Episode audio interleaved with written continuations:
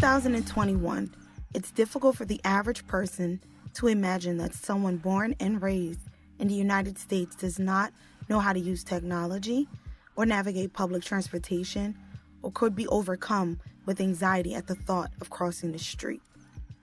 Now imagine being in a position where it's frowned upon to ask for help in those situations, or even ask questions because you're expected to just know.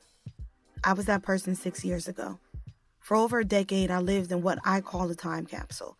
I was eventually released from one of New Jersey's state prisons, but to an area where I had never lived, at an age that people expected me to act in a manner that was foreign to me, and without the support needed for my survival.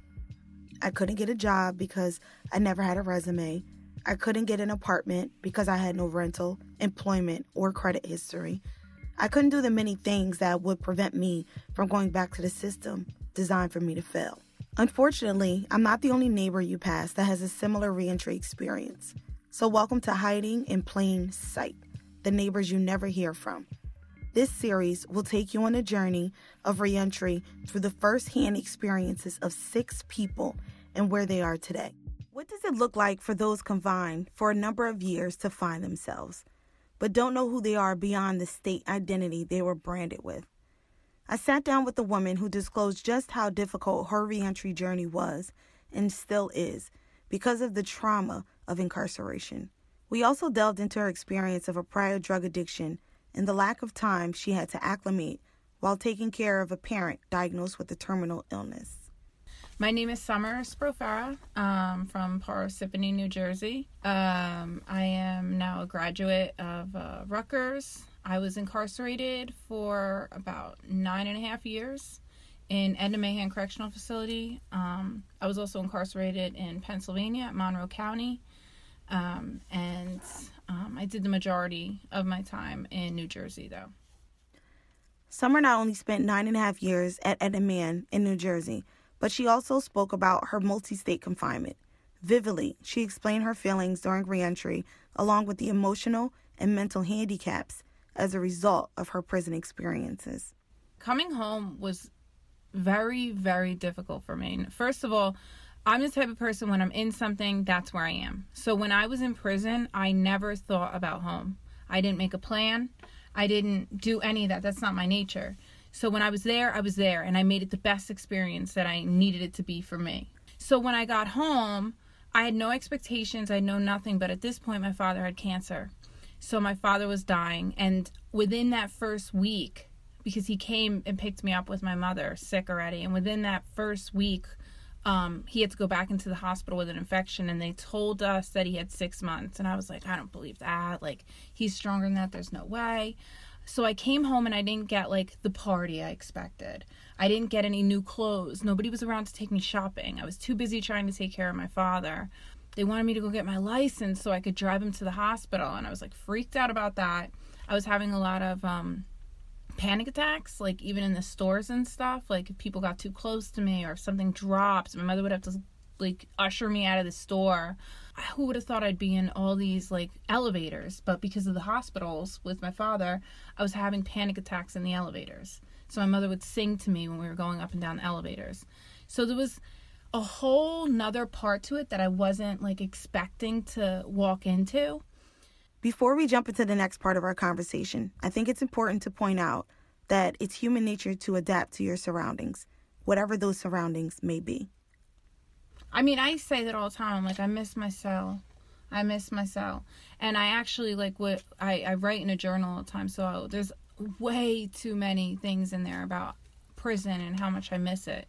And so I had I talked to a therapist that said to me, it's okay to miss it. You know, it's okay to miss this She's like, it's like me saying I miss this house that I lived at for 10 years. Well, I miss that house because I have memories there. I miss that house because, you know, I lived there. So it's the same type of thing. And I did well there. And it, I mean, well in the sense that I earned respect that you can't seem to earn out here. Not the same kind. Um, people like hell, like people out here are not held accountable for anything they do to you and in there they're held accountable so you feel this sense of peace and i also had time for myself that people steal out here constantly um, and I hate to make it sound like this it's this amazing place, but this is also probably part of the problem. Yeah, I think I I mean, you know, my life out here before I went to was like I was getting high, I was doing this, I was doing that. So my life for a long time was I wasn't in this world. So this is like my first time really in it. That's how I feel. Like really in it. Summer is now working in a field that she absolutely loves, but that didn't come without some hurdles. I love the environment. I love dealing with plants. Um, and so I knew that this would be perfect for me. Like, as far as everything, plus my father was an excavator. I'm familiar with um, everything that has to do with the landscape. So, um, when they told me I couldn't become a landscape architect, I changed my major to environmental planning and design. But on top of that, no one had any real openings for an environmental position with my background. So one of the things I always say is had I went into something more like social work or prison oriented field, I would have had a ton of people throwing jobs at me.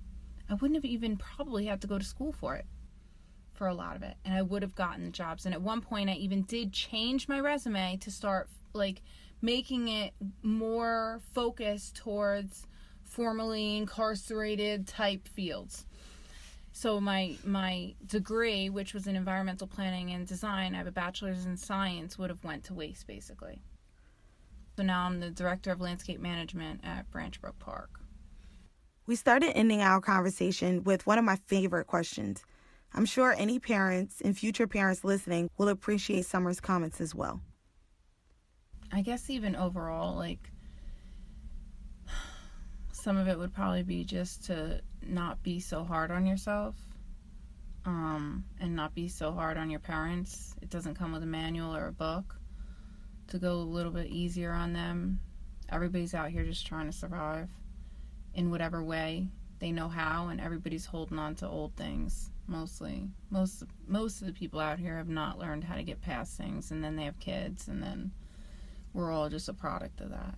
What would happen if we paid attention in a measurable way, not only to the impact that formerly incarcerated individuals have on communities, but to how they can enhance it? With the world's highest incarceration rate, it is naive of us as a country to not address the unhinged and unchecked harm caused by the carceral system and advance the natural and civil rights of those currently and formerly incarcerated. This is Tia and Nork, and thanks for listening to another episode of Hiding in Plain Sight, the neighbors you never hear from. And if you're interested in ways to get involved with helping our neighbors locally, I encourage you to visit njfortehouse.org. That's njforthouse.org. Or all of us or none northernnj.com. That's all of us or none northernnj.com. This series is part of the Newark News and Story Collaborative, made possible with the funding support of the Geraldine R. Dodge Foundation and the Victoria Foundation. The Newark News and Story Collaborative is committed to elevating community driven storytelling to fill information gaps in local and national media. The collaborative trains community members in storytelling, media making, and other creative art forms to share and amplify their experiences. It's laying the groundwork for a collaborative network that will address longstanding information inequities in Newark, New Jersey. For more information and to hear local stories, visit www.newarkstories.com.